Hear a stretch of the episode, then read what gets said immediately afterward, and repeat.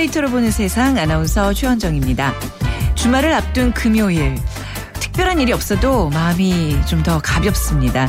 그런데요, 부부 사이에 이런 얘기들은 오히려 마음을 무겁게 한다고 하네요. 자, 아내들이 말하는 제발 남편이 이 말만 하지 말았으면 하는 얘기인데요. 4위, 어, 그럴 줄 알았어. 3위, 당신이 보면 뭘 알아? 2위 당신 탓이야 나만큼만 해라 였습니다.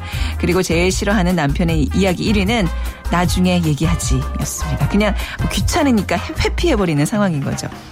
자 여러분은 어떠세요? 제발 이 말만 하지 말았으면 하는 말 혹시 아무 생각 없이 매일 하고 있지는 않으신지요? 공감하기보다는 무시하는 듯한 분위기인데요. 꼭 부부 사이에만 해당하는 얘기는 아닐 겁니다. 자, 이번 주말 가까운 사이라서 배려가 부족했던 가족과 친구들과의 대화에서도 좀 더 신경 써보시면 어떨까요? 아마 훈훈하고 사랑이 넘치는 주말이 되지 않을까 싶습니다. 자, 오늘 빅데이터로 보는 세상에서는요, 그것이 궁금하다와 또 핫클릭 여행지 소개해드립니다. 방송 중에 저희와 함께 얘기 나눠주실 분들 휴대전화 문자 메시지 지역번호 없이 샵9730 샵 9730입니다. 짧은 글 50원, 긴 글 100원의 정보 이용료가 부과됩니다. 그리고 KBS 라디오 어플리케이션 콩 KONG를 다운 받으셔서 생방송도 듣고 문자도 참여해 주시기 바랍니다. 핫클릭 이슈 설왕설래 네, 화제 이슈들을 빅데이터로 분석해 봅니다. 스토리닷의 유승찬 대표와 함께 하죠. 안녕하세요. 네, 안녕하세요. 네. 이 시간 어떤 이슈들 있나요? 일단 네. 그 성완종 리스트에 대한 특검 논란이 네. 있었고요. 그리고 서울시 지하철 기본요금이 1,050원에서 1,250원으로 200원 인상된다는 이야기 회자되고 있습니다. 네. 교통요금 전반이 지금 서울, 인천을 중심으로 이제 오를 것 같고요. 네. 네. 그리고 오늘부터 사전 투표가 있습니다. 오늘부터 아, 내일까지. 내일까지요. 네, 4.29 재보선 사전 투표가 네. 있어서 그것도 얘기가 되고 있습니다. 네네. 자 먼저 여야 간의 성완종 특검을 둘러싼 공방 그 얘기부터 좀 전해드릴까요? 예. 네. 그 성완종 리스트 수사를 두고 그동안 특검에 대해서 신중한 입장을 보였던 그 새정치연합의 문재인 대표가 기자회견을 열었어요. 긴급 네. 기자회견을 열고 그, 이, 이번 성완종 리스트의 본질이 현 정권의 불법 정치 자금이라며 특검을 통한 진상 규명을 촉구했습니다. 네. 새 국면을 맞게 됐는데요. 어, 기자회견에서 그 문 대표는 이병기 청와대 비서실장을 포함해 의혹 당사자들은 물러나고 법무장관과 청와대 민정수석은 이번 수사에서 손을 떼야 한다. 음, 뭐 네. 얘기하면서 특검 필요성에 대해서 그 강조를 했는데 이것과 함께 그 성완종 리스트 파문의 단초가 됐던 게 이제 해외 자원 개발 비리 아니었습니까? 네. 이 자원 개발 비리에 대한 상설 특검도 제안을 했습니다. 즉 성완종 리스트에 대해서는 별도 특검을 음. 그리고 해외 자원 개발 비리에 대해서는 상설 특검을 제안한 것인데요. 네. 이에 대해서 새누리당 김무성 대표는 비판적인 입장을 밝혔습니다. 어떤 얘기를 하고 계시죠? 어, 네. 지난해 국회를 통과한 상설 특검법에 의한 특검을 하는 건 얼마든지 환영한다. 네. 하지만 별도, 특, 별도 특검을 하자는 것은 정치적 의도가 있는 것이다. 네. 뭐 이렇게 얘기를 했고요. 그 용산역에서 어제 기자들하고 만나서 이제 그런 얘기를 했는데 그문 대표가 자원 비리는 상설 특검법에 의하고 송환종 사건은 특검법 별도 특검법으로 하자는 것은 네. 특검을 하자는 건지 말자는 건지 도저히 이해할 수 없다. 네. 뭐 이런 입장을 밝혔습니다. 그러니까 이제 이게 선거를 앞두고 정치 공방으로 이제 계속 이제 이어지고 있는 느낌인데 문재인 대표가 특검 도입을 주장하는 그 배경에는 이번 사건이 이제 특사 논란, 특별사면 논란으로 변질되는 것에 대한 우려감이 좀 반영된 거죠. 네. 그렇죠. 네. 특검이라는 게 이제 지금 수사가 진행되고 중이지 네. 않습니까? 근데 특검을 하려고 하면 특검도 임명해야 하고 이게 시간이 굉장히 네. 오래 걸립니다. 그러면 네. 국민적 관심도 사그라들고. 그래서 이제 새정치연합은 애초에 특검을 반대했죠. 그러니까 새누리당이 네. 특검을 하자는데 일단 지금 수사를 좀 지켜보자. 네. 뭐 이런 입장이었는데 이제 최근에 말씀하셨듯이 이완구 총리가 사퇴하면서 국면의 흐름이 어떤 그런 그 특별 사면 쪽으로 네. 뭐 움직이는 것이 아니냐. 재, 재보선이 코앞인데 그러면서 이제 그 다시 이제 특검을 통해서 음. 이 사건의 본질이 그 불법 대선 정치 자금이다라는 네. 것을 이제 부각시키기 위한 음. 뭐 이런 회견이었다 이렇게 해석하는 분위기가 많습니다. 네네. 자 SNS 반응도 살펴볼까요?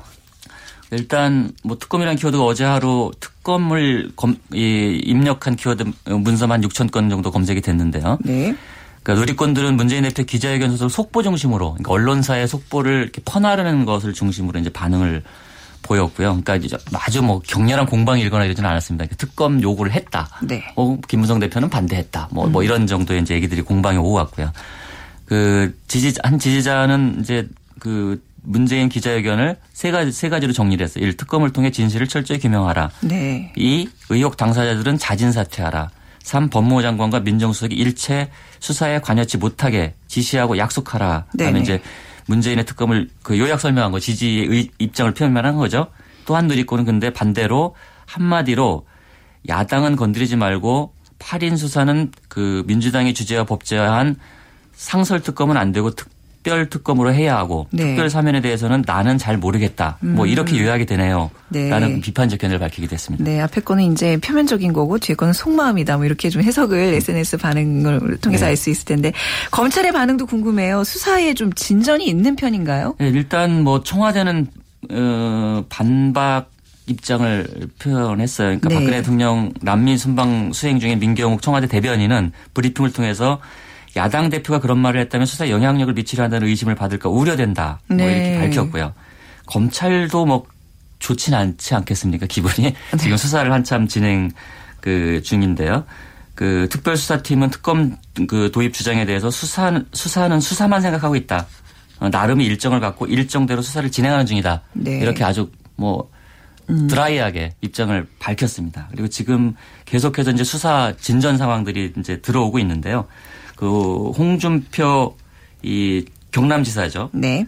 그 이 이 어떤 그 유나무계라고 이제 중간 전달자로 이제 지목이 된 분이 있지 않습니까? 네. 그러니까 성완종 전 회장이 지목한 유나무계 씨에 대해서 그 이것이 홍 지사의 지시에 따른 것이는 확인되지 않고 있지만 증거 인멸 시도는 있었다. 뭐 네. 이런 이제 정황들이 지금 아, 나 나오고 있다. 이런 얘기가 있고요. 그리고 또 그 특별수사팀은 그 서울의 한 검찰청 사무국장 일반직 고위공무원이라고 그래요. A국장을 공무상 비밀 누설 혐의로 수사를 하고 있는데요. 네네. 이거는 이완구 총리와 관련이 좀 있는, 있는 것 같아요. 아. 이완구 전 총리에게 예. 통화 기록이 계속 그 나타나면서 네네. 그이 이런 수사 기밀을 음. 유출한 것이 아니냐. 네. 뭐 여기에 대한 그 수- 수사가 진행되고 있다. 네. 뭐 이런 이제 수사 상황들도 계속 얘기가 되고 있습니다. 네네. 자, 검찰 수사와 특검 논란 이제 앞으로 또 계속 더 뜨거워질 것으로 예상이 되고요. 어제 또 밤에 있었던 소식 중에 하나는 조희연 서울시 교육감이 1심에서 당선 무효형인 500만 원의 벌금형을 선고받았잖아요. 네, 네. 뭐 1심임에도 불구하고 이게 적지 않은 파장이 일고 있는 것 같아요. 예. 파장이 있죠. 이제 네. 서울시 교육감 4명이 줄, 줄줄이 지금 네. 이렇게 되면 이 당선 무효형을 받게 되는 셈인데요. 아직 물론 대법원 확정 판결까지는 더 남아 있긴 하지만요. 네. 그래서 어제 밤에 이거 이 이게 판결 소식이 전해졌는데 사실 특검 언급량보다 이 조희연 키워드가 더 많았습니다. SNS에서는. 네. 더 이제 휘발성이 더 컸다. 왜냐하면 이게 서울시 교육감이 또 이제 교육감직을 잃을지도 모르니까 또 네. 그것도 선거와 관련해서 뭐 이런 사실이었기 때문에 그러니까 재판부는 그 1심에서 징역 아 저 벌금 500만 원을 네네네. 선고했어요. 그러니까 100만 원 이상이 그렇죠. 형이 확정되면 당선이 무효가 되지 무효된, 않습니까? 네. 네. 그래서 지금 그 조희연 교육감이 고승덕 후보의 의혹에 관한 어떠한 사실도 확인하지 않은 채 그 의견 표현을 굉장히 허위 사실을 공표했다는 것이 네. 검찰의 그 주장이었고요. 검찰은 700만 원을 구형했었죠. 네. 그래서 이제 이것이 그 배심원 투표로 진행이 이번에 뭐. 특이한 게 이제. 국민참여 네. 재판에서 예, 배심원들이 이제 모두 만장일치로 네, 그래서 만장일치로 유죄로. 네. 유죄를 그 예. 의제 의견을 밝혔어요. 그러니까 네. 배심원 중 한 명은 300만 원, 여섯 네. 명은 600만 원이라는 의견을 보였다 그래요. 그래서 재판부가 최종 500만 원형을 확정을 했는데 네. 배심원이 만장일치로 이 판결을 했기 때문에 네. 여기에 판결에 대해서 이렇게 뭔가 이 비판하는 목소리도 크게 나오지 않았어요. 그러니까 어. 우리 재판부가 그냥 판사가 그냥 판결을 했으면 그치. 이것도 사법적 네. 어떤 것이다 이렇게 이런 얘기가 많이 나왔을 텐데 국민참여 재판으로 치러지면서 오히려 그런 어. 그 재판의 정당성은 더 확보한 것이 아니냐 뭐 이런 네. 이제 견해들이 많이 뭐 나왔습니다. 이제 그래도 뭐 항소도 있고 이제 대법 판결까지 이제 시간이 있지만 뭐 굉장히 우려의 목소리가 있죠. 네. 네, 이제 일단 교육이 백년지 대계라고 네. 하는데요. 그러니까 이게 교육감들이 임기를 다 채우지 못하고 특히 서울시 교육감 같은 네. 경우 계속 그러지 않았습니까? 네. 그 이번에도 다른 일이 아니라 이제 선거 과정에서의 어떤 그 허위 사실 공표죄로 음. 지금 기소가 돼서 이 이것이 나온 것이기 때문에 네. 더 이제 안타까움을 더하고 있는데 앞으로 교육 정책 이 교육이 이제 일관성을 잃어버릴까 이런 네. 우려의 목소리도 많이 나오고 있습니다. 진보 교육감으로서 굉장히 혁신적인 어떤 정책들을 많이 펼치고 있는 상황에서 네. 예, 또 이제 뭐 어떤 정치적 공방으로 또 이어지지 않을까라는 또 우려도 좀 있습니다. 그렇죠. 펼쳐놓은 정책들이 네. 많은데 네. 이것이 어떻게 될 것이냐. 그렇죠. 뭐 여기에 대한 이제 우려의 목소리들이 많이 나오고 있는 거죠. 네, 오늘 소식 잘 들었습니다. 감사합니다. 네, 고맙습니다. 네, 스토리닷의 유승찬 대표와 함께했습니다.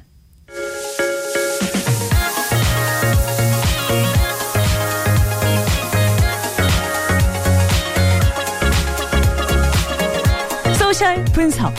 그것이 궁금하다.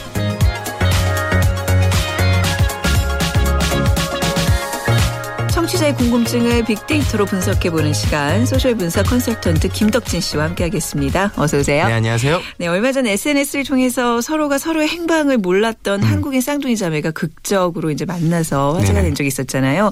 이 내용이 곧 영화로 만들어진다면서요? 네, 그렇죠. 저도 이 소식을 처음에 SNS를 통해 전달받고 정말 감동을 먹었는데요. 네. 또, 아, 이제는 SNS를 통해서 전 세계가 연결되어 있구나라는 걸 느꼈습니다. 네. 왜냐면은 이 다큐멘터리에서 나오는 푸터먼과 브로드라고 하는 이제 두 나라로 떨어져 있는 쌍둥이에요. 그런데 어떻게 떨어지게 됐냐면 두 자매가 부산에서 태어나서 생후 3개월 만에 각각 미국과 프랑스로 입양이 되게 됩니다. 네. 그리고 입양이 된 후에 미국 국적의 서멘사 푸터먼 할리우드에서 영화 배우를 했고요. 프랑스 국적에 있는 친구는 패션 디자이너로 각각 활약을 했습니다. 네. 그런데 이 두 명이 25년 만에 페이스북을 통해서 서로의 존재를 우연히 알게 된 네. 거예요. 그러니까는 태어나자마자 헤어졌기 때문에 쌍둥이인지도 모르고 살았는데 그들이 알게 된 거죠. 근데 그들이 알게 된 이유가 보면 이 프랑스로 입양된 브로드가 영국 런던에서 이제 패션 디자인을 공부하던 친구가 있었습니다. 근데 그 친구가 유튜브 동영상 속에서 아시아계 배우를 봤는데 네. 어그 친구가 너무 닮은 거예요. 어, 그래서 예, 어 예. 이렇게 닮은 사람이 있구나라고 해서 그 이제는 페이스북에서 찾아보게 됐죠. 그랬더니 너무 비슷하니까 그 영혼의 끌림이라고 보통 우리가 네. 얘기하잖아요. 네. 그런 것들을 느끼면서 쪽지와 프로필 사진을 보냈다고 합니다. 그랬더니 이제 이 두 사람이 화상 통화죠. 이제 온라인 화상 통화를 통해서 서로를 알아보게 됐고요. 결국에는 이 두 사람이 3개월 동안의 화상 통화 끝에 만나서 유전자 검사까지 했었는데 네. 어 실제로 이 두 사람이 똑같다라는 걸 느꼈다는 거죠. 네. 그래서 쌍둥이라는 걸 느꼈고 이 내용 자체를 다큐멘터리로 만들겠다라고 해서 소셜 펀딩을 했어요. 네. 그래서 사람들에게 아 우리가 이런 거를 모, 모집을 하겠다라고 했는데 한 달 만에 8만 달러가 모였다고 합니다. 오. 그러니까 그만큼 많은 사람들이 공감하고 네. 이제 많은 이야기들을 했다는 것이죠. 네네. 아, 이거 지금 그냥 간단한 줄거리만 들어도 굉장히 막 가슴 뭉클한 네네네. 얘기인데 영화로 제작되다니 굉장히 뭐 기대가 되네요. 네네네. 뭐 예전에 우리나라가 무슨 그 영화 수출국 오명을 이제 안고 있었는데 음. 뭐 과거의 일이라고 생각하는데 최근에도 입양이 많이 이루어지고 있나요? 네, 아나운서 중 혹시 예. 2006년부터 입양의 날이라는 것이 지정된 거 알고 계세요? 입양의 날이 언제예요? 네, 5월 11일입니다. 아, 가정의 달인 5월에 이렇게 또 입양의 날이 네, 자리 잡고 11일인 이유가요. 네. 한 가정에서 한 명의 아동을 입양하자. 그래서 11, 그래서 11일로 네. 정했다고 해요. 네네. 그런데 이제 입양의 날은 올해 이제 두 번째로 불과하지만 한국 땅에서의 입양의 역사는 깁니다. 네. 6.25라고 하잖아요. 그 네. 전쟁 때부터 있었던 이제 참상을 알리는 영화부터 시작을 해가지고 이제 홀트와 여러 것이 이제, 시- 이제 생기게 됐는데요. 네. 최근 10년간의 수치를 살펴보면 1년 평균 2,500명 정도의 아이들이 아직도 입양되고 있습니다.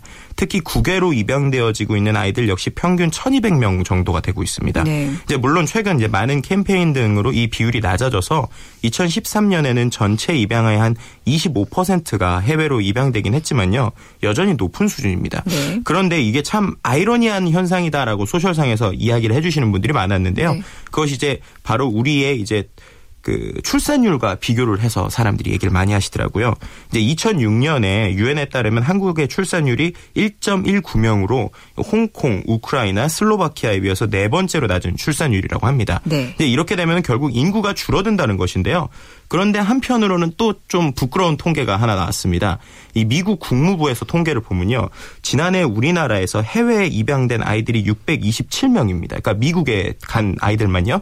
그런데 그것이 중국, 에티오피아, 러시아에 이어서 아직까지 세계 네 번째로 많은 아이들을 미국에 네. 입양을 보내고 있다고 합니다. 아직도 여전히 우리나라에서 건너가는 아이들이 많다는 얘기군요. 그렇죠. 네. 이제 그러다 보니까는 아 이제 우리나라가 세계 경제 규모가 10위까지 올라온. 경제대국 한국인데 네. 언제까지 이 아이 수출 강국이라는 오명을 벗을 수 있을까에 대해서 이제 걱정을 음. 하는 의견들이 많았습니다. 사실 이제 국내 입양을 조금 더 이렇게 많이 어 선호해야 되고 이게 네네. 많이 이렇게 뭐라 그래야 돼요.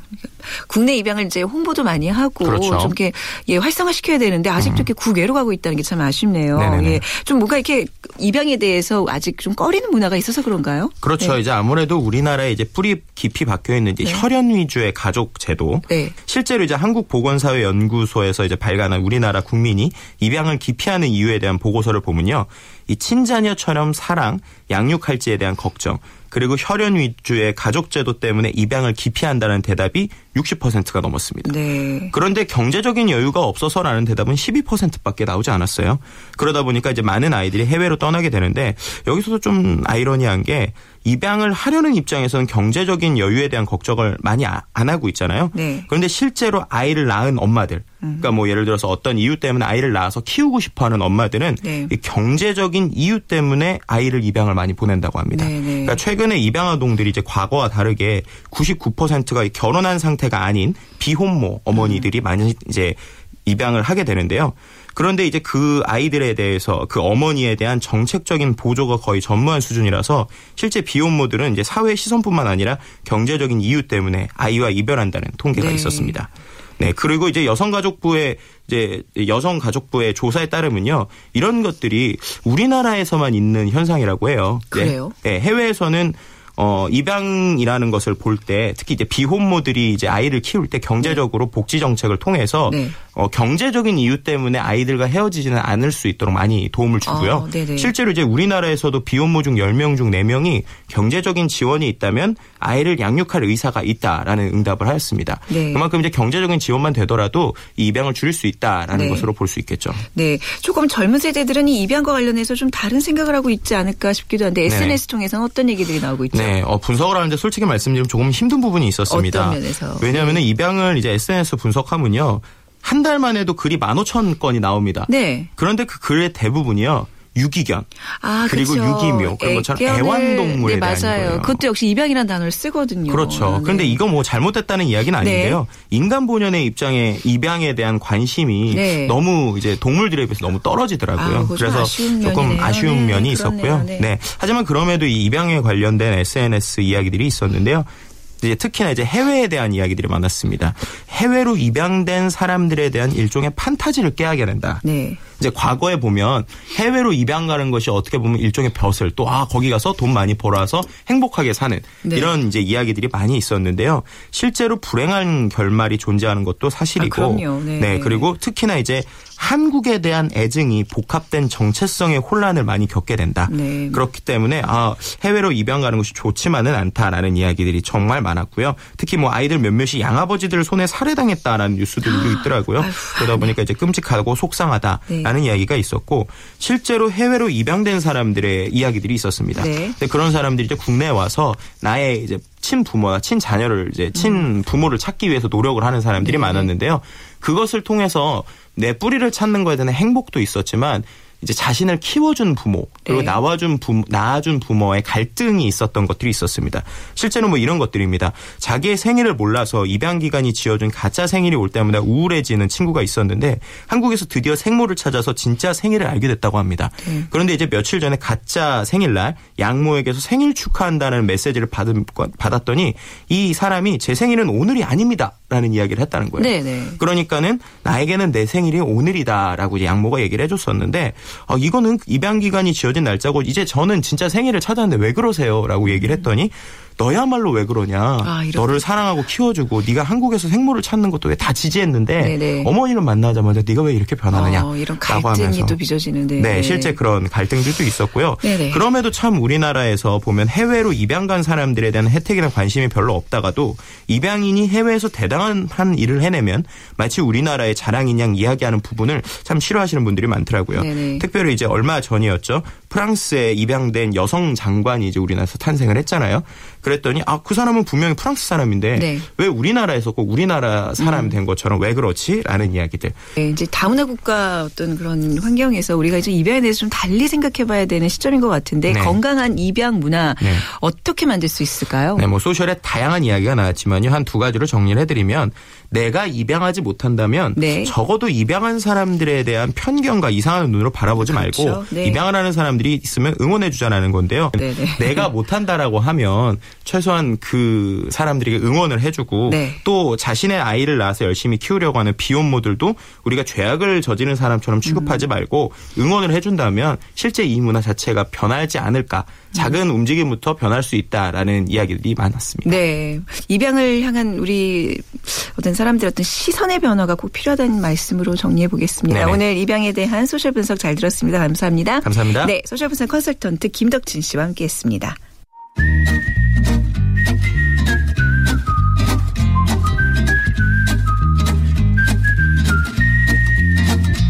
감성 추천.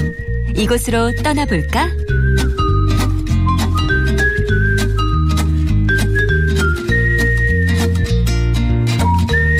빅데이터로 분석한 핫클릭 여행지로 떠나보겠습니다. 역사 여행가 권기봉 씨와 함께합니다. 안녕하세요. 네, 안녕하세요. 네.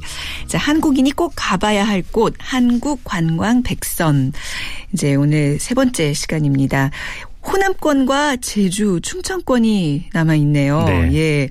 오늘 굉장히 좋은 곳 많이 소개받을 것 같은데, 먼저 호남권부터 알아볼까요? 예, 요즘에 아주 날씨가 좋은 곳이죠. 네. 아, 18곳이 선정됐는데요. 네. 어, 특이한 점은 강원도나 수도권은 이 새로 선정된 곳이 많았지만 반대로 호남권은 이관왕 비율이 가장 높았습니다. 네. 한마디로 이 시민들의 선호도가 크게 변하지 않았다는 얘기도 되고 또 한편에서는 호남에서는 새로운 관광 자원이 발굴되지 않았다 는 음. 이제 의미도 될 텐데요. 여하튼 어, 이관왕에 오른 곳 중에는 이제 선운산이나 내장산, 덕유산 그리고 무동산처럼 주로 산이 많았습니다. 네. 네, 그게 특징이었고요.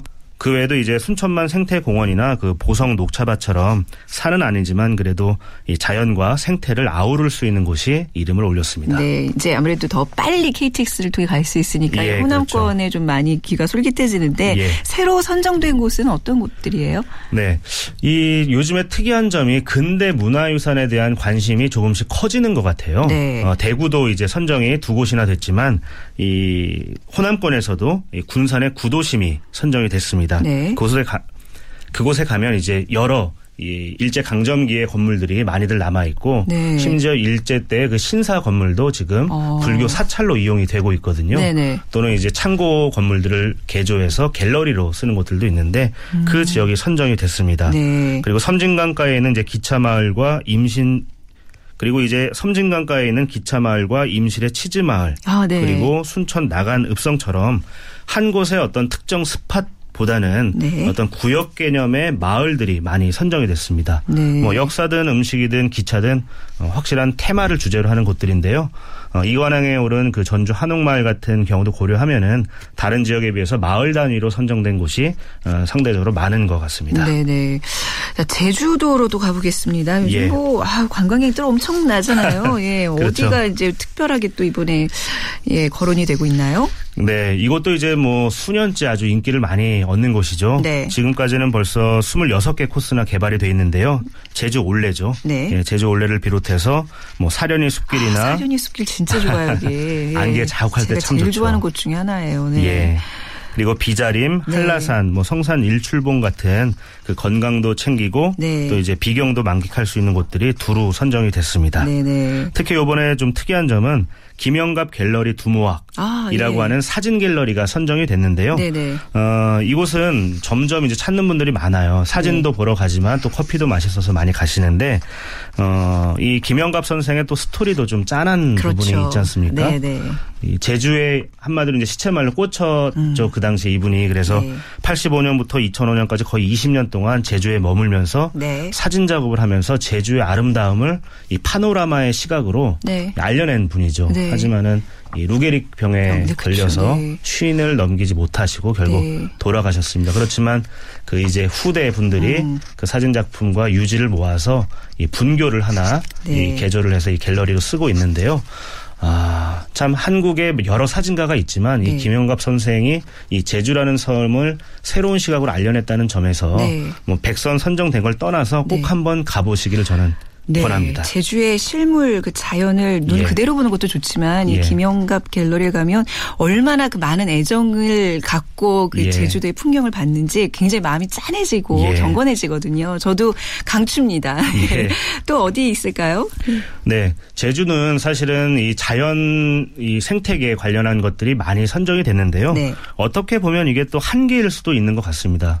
제주가 여러 문화유산도 많고 역사적인 현장도 많은데 자연물 위주로 됐거든요. 네. 그래서 백선에서는 다뤄지지 못했지만 한 가지 제가 이제 보완적으로 이 말씀을 드리자면 어, 제주에는 어, 우리가 제주에 가시면 평화의 섬이라는 문구도 많이 보게 되는데 네. 사실 이 외에 가장 아픈 기억이 남아 있는 곳이 또 제주이기도 합니다. 어, 예를 들면 어디죠? 어, 네. 예컨대 그 백선에 선정된 선산 일출봉을 주로 올라가기만 하시잖아요. 네. 근데 그 밑에 포구 쪽으로 내려가시면 어, 구멍들이 뿡뿡 아, 구멍들이 네, 숭숭 숭숭. 뚫려 있는 것을 보실 네. 수가 있는데 네, 네.